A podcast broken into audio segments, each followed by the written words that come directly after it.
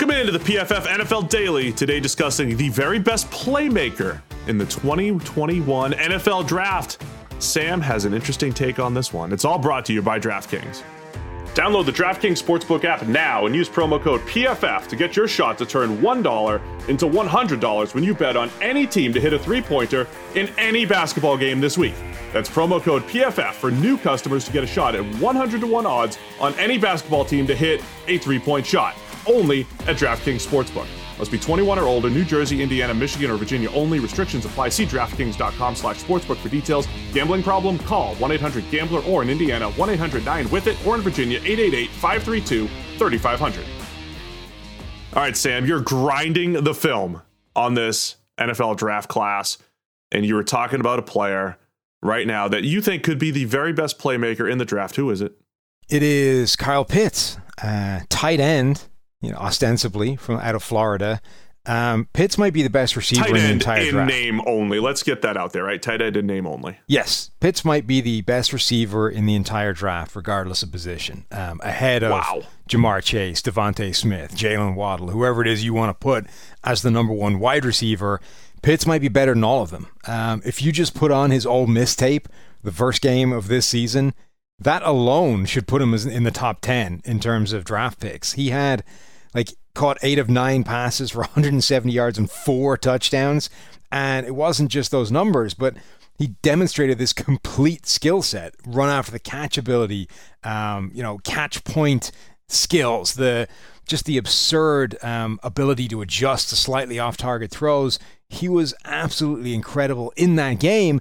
And that was his season. Like he was just phenomenal. And yeah, he's not perfect. He's got the same kind of flaws as guys like Ja'Marr Chase, but his upside is absolutely ridiculous. We'll talk about Chase in a minute because we have to have more than one option. We're not necessarily in complete agreement here, but let's discuss Pitts as a player because again, I was half joking about he's a tight end in name only. Uh, we've talked about player comps for him before. Like I really struggle thinking about a player with his body type listed at 6'6", 240, but just long, lean, uh, with that type of athleticism, body control. Are there any legitimate player comps for Pitts? I think he reminds me a little bit of Aaron Hernandez, the way he moves. Um, and I think there's a little bit of Travis Kelce in there as well. I, he might be a better athlete than either one of those guys, uh, or at least comparable. But that's the kind of thing we're talking about. And there's extensive tape of Florida splitting him out as a wide receiver, as you know, either a single wide receiver way out on his own or in the slot. Wasn't just lining up as an inline tight end, but he has that kind of athleticism. And I honestly think he's like developing, he's, he's one little bit of nuance in his vertical outside releases away from being genuinely uncoverable. Like if he, Wow. every now and again, he doesn't quite have a plan on how to get past corners and stack them on the outside, at which point he's done. But so he gets he gets hung up on contact. He lets cornerbacks get into him and sort of slow him down and negate the fact that he can run past them. But if he develops that, and that's a really pretty simple thing to be to get, if he gets that, you can't stop him at that point. Like at that stage, he can run past a cornerback vertically. He can beat people inside. He can work inside and outside. At that point, he's like the perfect NFL weapon. I, I don't think I've ever seen anybody targeted in the red zone as not not necessarily as often as Pitts, but just like you knew it was going to him. He's a cheat like you knew that. Kyle Trask, yeah, like Kyle Trask was going to throw the ball to Kyle Pitts in the red zone, and teams still did not have an answer. You mentioned that Ole Miss game. Trask legitimate. th- This is why like Trask was a good player. Like he had a good year at Florida. But then you have plays like he just threw it up into double coverage in Ole Miss, and Kyle Pitts just went and got it. I, I think you know people make the basketball comparison a lot for football prospects.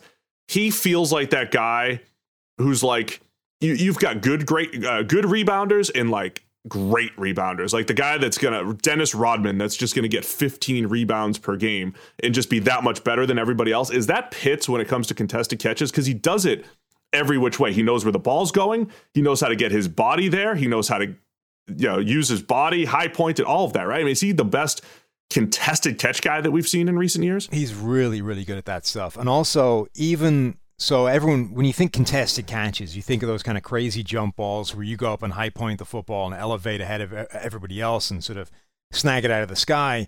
He's also good at contested catches where you sort of post up, you body, uh, you get your body between the, the defender and the ball, and then he's really good at extending his arms as far as humanly possible out in front of him, whereupon the guy behind him just can't make a play on it. The, the closest that guy can come is trying to, you know, knock down his arms and try and get involved, but just the sheer distance he puts between his own body and the football when he's catching it buys him half a dozen catches a year where other players wouldn't let that it just they just wouldn't catch it because it would be contested. So those are kind of passes that we don't think of really as contested, but are, and he's phenomenal at those as well. It just this, the physicality or the sort of the physical difference that he has over guys trying to cover him reminds me of those you know, like video games where there's just there's a way of winning. You know what I mean? There's just something there. There's like a almost like a glitch, a move that's Bo just too Jackson powerful. and Tecmo Right. Bowl. and you just you literally cannot stop it. That's what uh, Pitts is, particularly in the red zone, the shadow of the goal line. If if he's one on one, you have to overset to something because he's too he's better than you. So you either take away the slant, at which point it's an easy pitch and catch on the fade, or you overset to the fade and he just cuts inside and has an easy slant touchdown. He's completely unstoppable. He ran a whip route against Kentucky where he was open by about five yards. Yeah. And again, this is not the body type where you're supposed to run that little in and out. That's a whip route, in and out, right? Um, so just to finish up the Pitts discussion, I make this joke over and over again. But when Michael Vick got drafted, they said, "Ah, "I'm going to make him a West Coast quarterback," right? Uh, when Rob Gronkowski joined the Bucs, they said, "Well, he's a tight end, right?" Bruce Arians "He's a tight end, so he does you know, tight ends block. That's what they do." I mean, if you draft Kyle Pitts, there has to be a plan for him. Mike Renner hates tight ends, hates putting him in the first round. He put Pitts in the top 10 in our draft rankings because we're assuming he's not going to be playing inline tight end. He's going to be an all around playmaker. Yeah. Yeah. So I don't think there has to be a plan for him, right? There are there are definitely players that you cannot draft in the first round unless you have a plan for them. Tavon Austin is a great example of that, right? Look at all these things he can do, the jet sweep stuff. He's so athletic, he's so fast. We'll just draft him and figure it out later. Nobody ever had a plan for what to do with Tavon Austin, and consequently, he hasn't been very good in the NFL. I don't think you need a plan for Kyle Pitts. I think to maximize what he can do, you should have a plan.